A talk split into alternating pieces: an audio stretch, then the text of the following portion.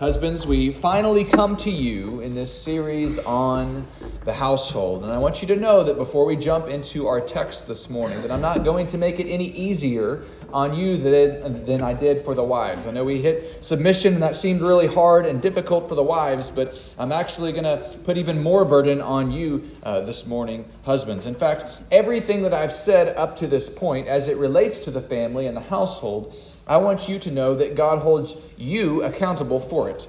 Okay? When God looks at you, he is going to ask what account you are going to give for your household, for your family.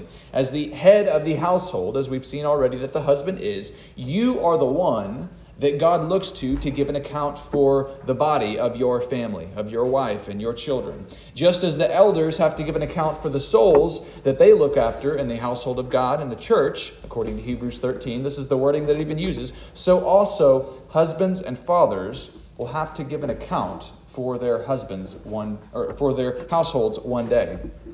If you've been here throughout the series, I've repeatedly reiterated the fact that it is the covenant that binds the household together. It's, that is the stuff that brings all of us together in union in the household. And how we operate within this covenantal order determines the overall health of the household. Okay? And this is why we spent so much time on authority and submission in the earlier sermons, because it's so crucial to get that down. If you remember, Scripture tells us that the head of every wife is her husband the head of every man is Christ, and the head of Christ is God the Father. Okay, so this is the order. This is the order that we must embrace. We must stick to it, and we must say, this is how we move forward. But how we as husbands carry this order out is going to be the subject of our following sermons. Okay, we need to particularly understand what it means for the husband to be the head of his household. What does it mean that a husband is the head of his wife? So today we'll answer what it means for the husband to do that, to love his wife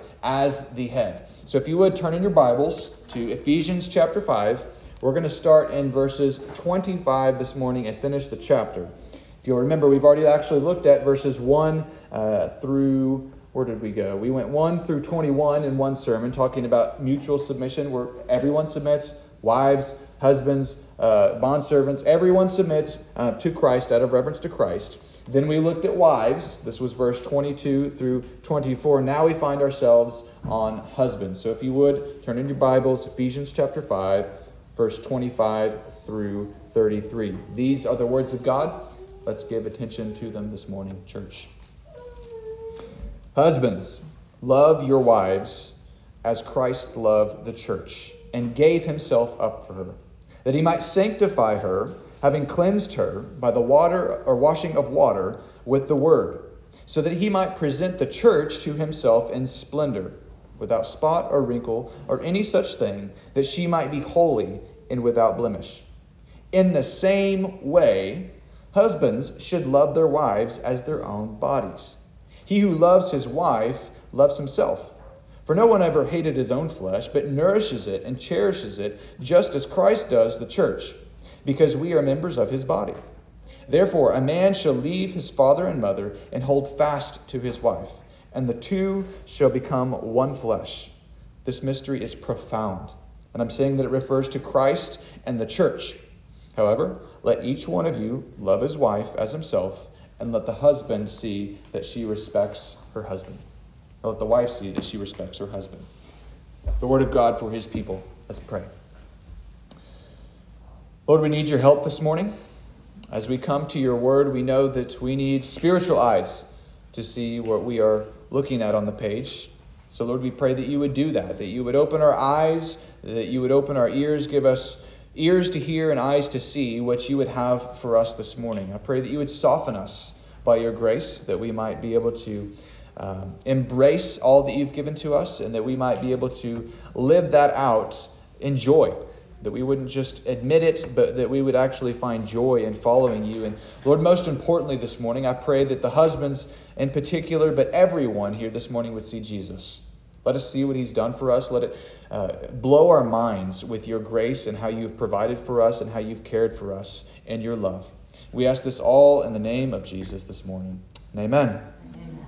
So I plan to tackle the husbands, or maybe I should say, plan to tackle the subject of husbands the same way that I did the wives. Okay, I'll break this down into who this is addressed to. We'll look at that first. Who are we talking about? Uh, then what the command is, particularly what is it that, that this text is telling the husbands to do. Then dig deeper into the clarification of the command. That is, uh, the manner in which this should be carried out. And then finally, we're going to look at the result of the command. What happens when we follow what God has given us in the order of the household? So we come first to the address. Who is this addressed to? Well, it's pretty obvious, right? To the husbands. Now, I want to say the same thing uh, about husbands that I did for wives when I began the subject of who uh, the address was oriented towards when we started to look at the wives. This is towards husbands primarily, not wives. Okay? That is not to say that the wives can check out on all these sermons and just kind of put your fingers in your ear and say, well, this is the husbands, I don't need to listen. But their, their listening should be different in the way that we are addressing them, just like uh, Paul makes a distinction here. He tells wives one thing, he tells husbands one thing. So their listening should be in ways that help their husbands carry out this household order, not to do it for them. Okay? So you don't listen this morning. So if your husband drops the ball, that oh, you can step in and carry the, the ball for him. No, you need to learn in a way where you help and fuel your husband to do what he needs to do. Okay? So just as husbands cannot force wives to submit to them, we talked about that, right? Neither can wives force husbands to love them. You can't force it. You can't force love. The command of God must be carried out in willingness and faith. Okay, you, you must want to do it. Otherwise, it's sin. Okay? Anything you don't do in faith is sin, is what the scriptures tell us. So, another way of saying this is that you can't force feed righteous living. You can't make someone be righteous. They have to choose to do that on their own. It has to be willing. And as such, the husbands need to pray for a softened heart that is willing and ready to receive this command, and the wives need to partner with them in prayer. Notice the, how I said that. They need to partner with them in prayer, not to uh, nag or whine this into existence, as can be uh, the tendency sometimes. I believe there's proverbs that talk about uh, leaking faucets, uh, better to be in the, the corner of a roof than that kind of thing. So that's the kind of way you need to orient yourselves, wives, as you come to your husbands with this. You can't just keep uh, poking them uh, to get the issue across. You need to partner with them in prayer and help them to do the things that they are called to do. So we're talking to husbands, okay? Talking to husbands directly and wives indirectly. So that's who it's addressed to. Now we come to the command, okay? The command is this. It seems very simple. Love your wives. That's what God tells you this morning, husbands. Love your wives. Now, we shouldn't spend as much time on what the command is saying as much as we should on what it means. Okay? It's easy to say, love your wife. Uh, for instance, if, if Tyler were here, I could walk up to him as a newlywed and kind of give him a good manly pat on the back and say, Hey, I've got some great, uh, great marriage advice for you. As a seasoned person, it's this love your wife. He, he'd kind of just laugh at me and say, Okay, thanks. Right? So, so we need to move past just love and kind of expound on what that means. What does it mean to love our wives? And what is love? Okay? Half of the problem is that people think that love is self explanatory. Okay? That, that's a real problem. Love is not self explanatory. Okay? Love is love doesn't make sense no matter how many bumpers you slap that sticker on. Okay? It doesn't make any sense. Love needs to have examples, and you need to give good clarifying examples of what it is. You can't just say love is love. So, we're talking about a particular kind of love this morning that needs to be explained. And let's do that now. The command explains is love your wives like Christ loves the church. Okay, now we have something to work with like Christ loves the church. You could go a million different directions with this, but let's just stick to the text and what it's saying. Love your wife like Christ loves the church and gave himself up for her, is what it says. Okay, so we can see that Christ loves the church by giving himself up for her. So this kind of love is a giving love. Godly love gives. Okay? For God so loved the world that he gave. Okay, so this is the way that God loves. He's a he's a giver. So we can already see that the nature is uh, much more of an action than it is a feeling. Okay, so think about this, wives. It's not just a feeling of love towards your wife. It's not just that Jesus feels a certain way about the church. He's do, he does things about the church. Okay, so uh, when Christ loves the church by giving uh, of Himself, it's not a shallow giving either. Okay, it's not just good vibes that he's giving towards the church. It's not flowers that he's giving towards his bride, which is the church. It's not chocolates. It's not even simply time. It is himself. Christ gives all of himself. Okay? He is giving his life. It's not just even his presence. He gives his life for the bride. Let that sink in, husbands. That's the kind of calling that we're starting to talk about here. This is a serious kind of love. It is a love that is your whole life. Dietrich Bonhoeffer once said, When Christ calls a man, he bids him come and die. Okay, that, that, that quote is uh, given to show Christians that the, the calling to Christianity is a, a calling of sacrifice, but how much more that, uh, that a man, when he is called to marriage, when the, the text specifically says, This is how you love your wife, you love it like Christ loves the church, how much more is this a summons to uh, death in marriage when husbands are called towards marriage. You're called to die when you get married for your bride. This is a hard calling, husbands. This is something that's difficult to swallow, okay? So, marriage for the husband is a summons to death in a way, and not even death for self, but a death of self for his bride. He's called to give himself up for his wife, like Christ gave himself up for us. Right? That's what the text tells us. Just like Jesus did this, husbands are called to do this for their wives. Okay? So this is a giving kind of love. What else? Okay? What other kind of ways is this love given to us? Well, we see that it is an undeserved love. Okay? How did Christ give himself up for us? Did, did, did Christ descend from on high, bringing good gifts towards men who were so beautifully arrayed with good works? And he looked down and he saw all the people of the earth and he said, Wow, they are doing so good. I would die for them because they are so faithful to me. They're such a good bride. Is that the picture that we get in Scripture? Is that the people that Jesus, the husband, comes to give himself for for the church? Okay? For the wife, for the bride, whatever you want to call it. No. No. No, God commended his love towards us, as Romans tells us. God commended his love towards us in that while we were still sinners, Christ died for us. Think about that while we were still sinners, doing the things that you just confessed a minute ago in the confession of sin, while you were doing that, as nasty as that comes or er, th- uh, uh, is as you go to there in your mind, that's what you were doing when Jesus loved you. That's an interesting thought. And now, husbands, think of that, that sin that they are dealing with, or uh, uh, whatever sin, or whatever person in this room, husband or wife, that what you're doing in that moment, that is how Jesus loves you in that moment. Husbands are called to do that to their wives in that moment. Okay, that's hard. That's really difficult to do. Okay? Now think about this. Who who we are likened to as sinners, as the bride of Christ, the wife of Christ. If you look back in the Old Testament, the people of God who become the bride of Christ, th- these are people that are not well described. Okay? These I mean, if you look at the Old Testament, it says that they are the harlots. Okay, that's the people of God. That's the bride. This is the the whore that is uh, doing the very things that the Catechism that we just confessed uh, uh, to to not do. They were doing that, right? They were whoring after other gods. They were being uh, adulterous in worship. They were mixing all kinds of uh, practices. They were a stiff-necked people, drunk on the blood of their own children. They had mixed their worship with other gods. They were unfaithful, and their children ended up paying the price for it. And they were still all prideful and stubborn as ever. This is the people that Jesus came to love. He gave himself for. That is the bride of Christ that Jesus comes after. They are sinners, and this is who Christ comes for and calls friend and even bride. So this is an undeserved love, husbands. We need to realize that uh, when we love our wives, in a sense, it's a gracious thing that we're doing. Because you're not always going to love them because they're lovable. You're loving them through that. That's the calling. You give yourself in that kind of way. Okay? Now, Husbands have been called to this deadly romance, right? That's what marriage is starting to look like as we look at this text. It's, it's a hard calling uh, towards death. And we are the ones who represent the husband in that relationship that we see here uh, in this text. That, that relationship of sacrificing our own lives for the sake of one not deserving it at all, namely the bride. Okay?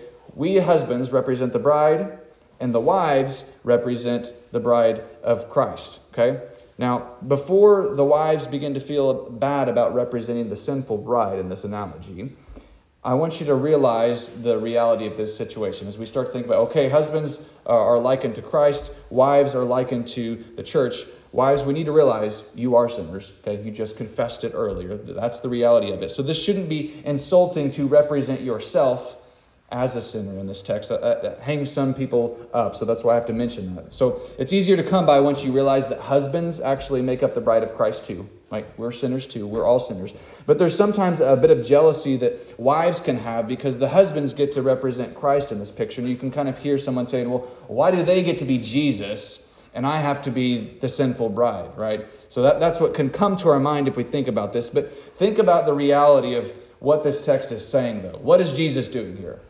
Jesus dies in the story. Okay, this is what husbands are called to. So it's actually a, a burden off of our shoulders if we step back and realize that this is actually a calling to be saved. Okay, by the wives. This is a, a gracious thing that this text is telling to the wives, and a really hard thing that it's calling the husbands to, namely to give their lives up for their brides. So what this text is saying is that husbands should love their sinful wives in such a way that they give their life for the bride as it was their own body.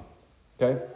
They, they give their life for their bride as if it were his own body. So husbands are called to imitate Christ in loving the unlovable at the expense of his own life. That is an extremely difficult thing to do. It's really it's easy to love someone that loves you and is being nice to you all the time and is never sinning against you. But here husbands are called to love the one that sins against them. Okay? They, they take that responsibility. And wives, I want you to let this sink in for a moment.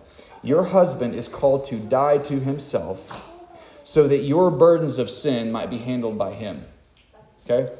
The boy goes down, the girl goes free. This is what my pastor always used to tell me, uh, or tell his uh, kids and tell his church often when he's talking about male, female, and especially husband and wife relationship. The boy goes down, the girl goes free.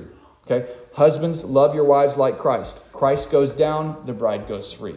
This is the story of the gospel that we hear over and over, and we don't take it seriously enough. Uh, how much husbands are being called to when they're being called to love their wives like Christ. Okay? You know, it, it's hard enough to take responsibility for your own sins, husbands. I realize this. You have sins that you have committed that you have to take responsibility of. But the calling here is to take not just responsibility for your own sins, but even the sins of your family, saying, This is my family.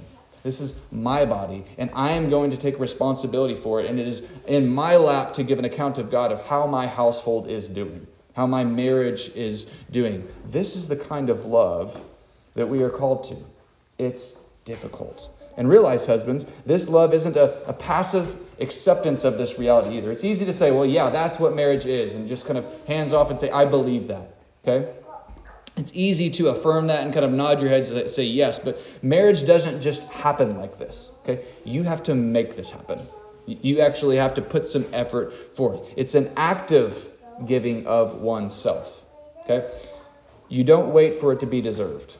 You, you don't wait around for your marriage to just happen like this. Just because that's the order of the way it should be doesn't mean that it's going to naturally come this way. There's a natural tendency that we have inclined towards sin, and that sin is actually going to make this all the more difficult to take responsibility for. This is this is fighting at times. Okay, this is uh, this is cultivating the ground that is really dry and needs to be uh, tilled up so that you can get a, a place where you're actually able to plant something in it. This is something that is going to be by the sweat of your brow and you have to take initiative for it. Okay?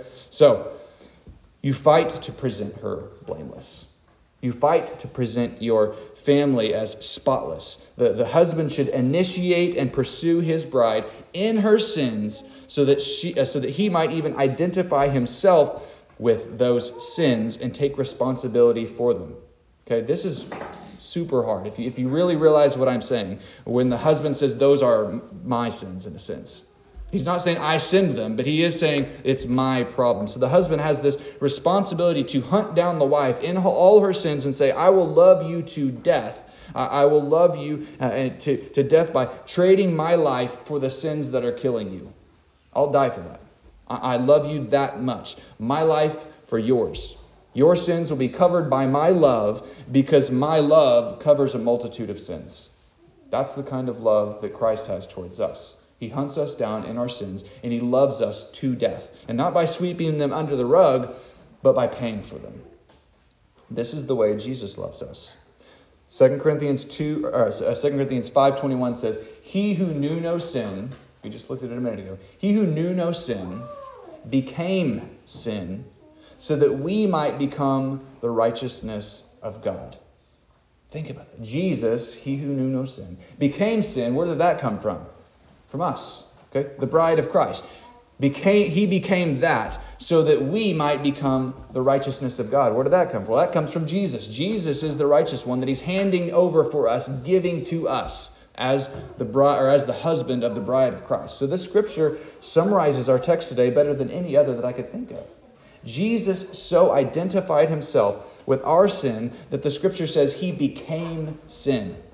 It's almost scandalous. Okay? He doesn't say he became a sinner because he didn't do it. No, but he did take responsibility for it, saying that I am sin. Okay? So in a covenantal way, that's the way this all connects.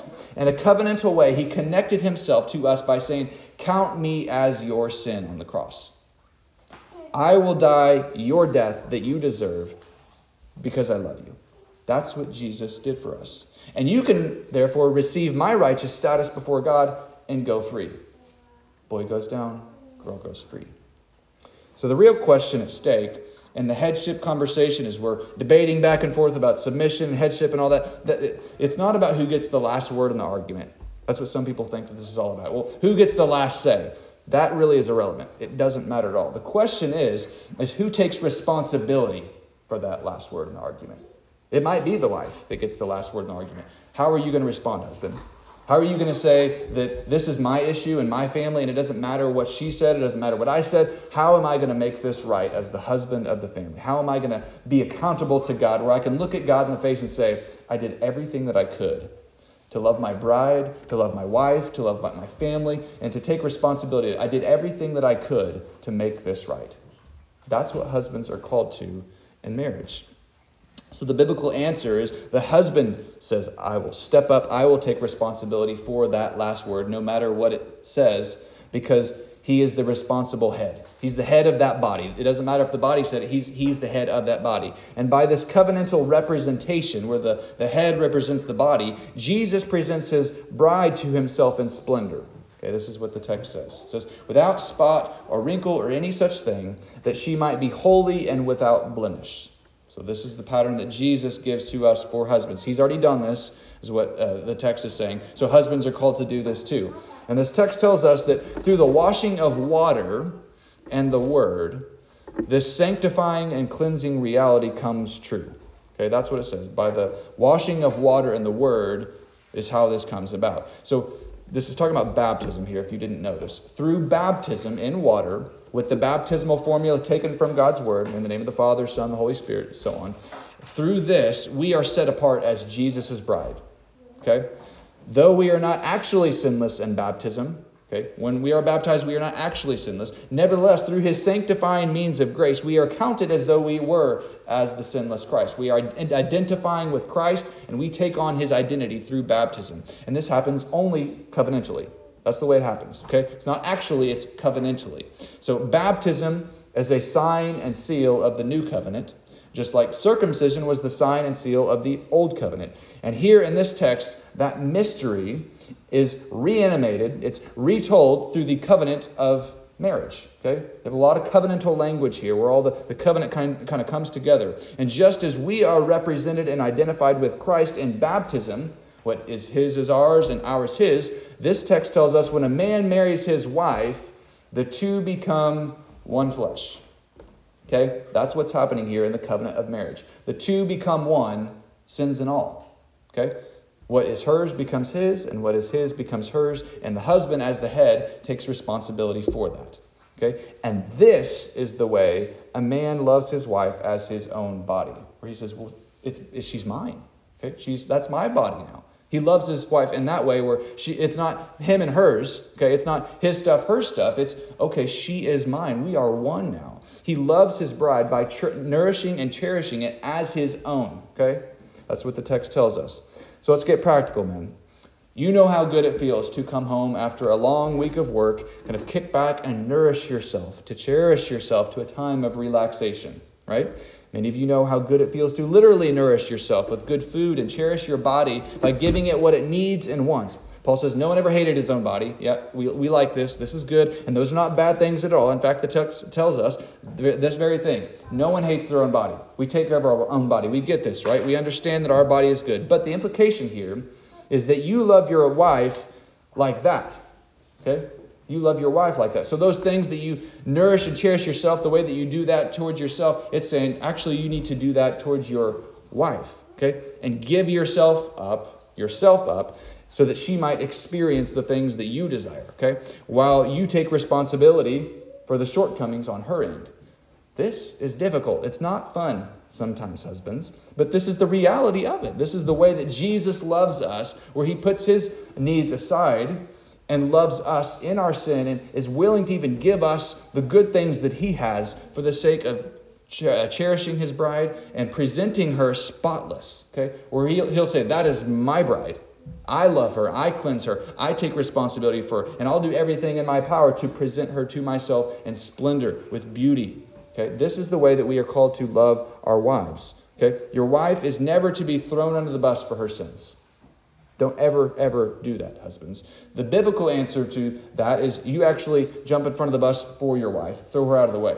Boy goes down, girl goes free. We take responsibility wherever our wives are for our wives, and we lay our lives down to, for them, even if it means our death, literally, emotionally, physically, whatever it might be. This is the way that Jesus loves us. All around, okay? It's not just his physical body, it's even emotionally for us. Jesus went through intense turmoil for the sake of his bride, sweating blood. It was very, very hard for him to do this, but he did it. He did it spiritually. He was willing to stand before the Father and say, All their sins that they did counted to me. Even though I've never done it, I've never sinned once in my life, count that to me. This is what Jesus did as he stands as our representative before the Father. And husbands, this is what we've been called to in the ways that we are called to love our wives. So if you're wondering, what does this look like? Husbands, how, can I, how can I figure out what this love really looks like? Look at Christ. That is where you're going to see the kind of love that you should be loving your wife with. If your relationship to your wife becomes a leadership that is being served and not serving, then you've missed something. Okay? If you're just thinking that headship means that they're going to serve you and be your servant, you've missed it. Okay? Because even the Son of Man came not to be served, but to serve and give his life as a ransom for many. This is what Jesus does. So, husbands, this is what biblical headship looks like. It looks like Jesus giving his life up for the church, not domineering force, okay, not uh, by, by giving uh, anything other than uh, giving undeserved, representative, nourishing, and cherishing to your wives. This is the love that you give to your wife at your own expense. Why? Because she's now part of you. You are one and you love her as your own body. You are her head, and just like you, uh, just like you are Christ's body, He is your head, and you are uh, her head. Okay, this mystery is profound. Paul says it can boggle our minds really if we start to think too much about it. Okay, but it refers to Christ and the church, and you husbands are called to live out that mystery in marriage. You are called to actively make your marriage mirror this by your self-giving, and wives. You are called to receive this love through your submission to your husband, and most importantly, to God Himself, as He has handed this directive down to you both in the covenant of marriage. This is what marriage should really look like. And so the text ends in verse 33 and says, Let each of you love his wife as himself, and let the wife see that she respects her husband. Okay? And when you both, husbands and wives, when you both take this seriously, the result is a bride that is presented without spot or blemish and also a gracious husband. Okay? It's, it's a splendid marriage. It's a, it's a beautiful picture that portrays the gospel of Jesus Christ. That's the calling for us all in marriage. Okay? It's to live out the gospel as Christ lives in us. As we look at the scriptures, look at Jesus, and that's what your marriage should look like. That's what it's calling us to this morning, husbands. Amen? Amen. Let's pray. Father, we come to you this morning as um, husbands, wives, single people. Um, children, all over the place. But we thank you that no matter where we are in the household, what relationship we have, we thank you that Jesus has given us a beautiful picture of what love looks like. We thank you that you have loved us so passionately. We thank you for the sacrifice that was um, given to us. And Lord, I pray that as husbands this morning, including myself, I pray that we would take this seriously as we are loving our wives. Help us to love them well. And Lord, as we love them well, I pray that we would be a testament to your love towards the church to others. That the world might see what we're doing and see that there's beauty in it, to see that there's something true here, to see uh, that there, there's a lot going on that is good. So, Lord, I pray that you would uh, bless the marriages of this room. Help us as husbands, Lord, with this nearly impossible calling to live it out faithfully, um, patiently, and with love. And we ask this all in the name of Jesus. Amen.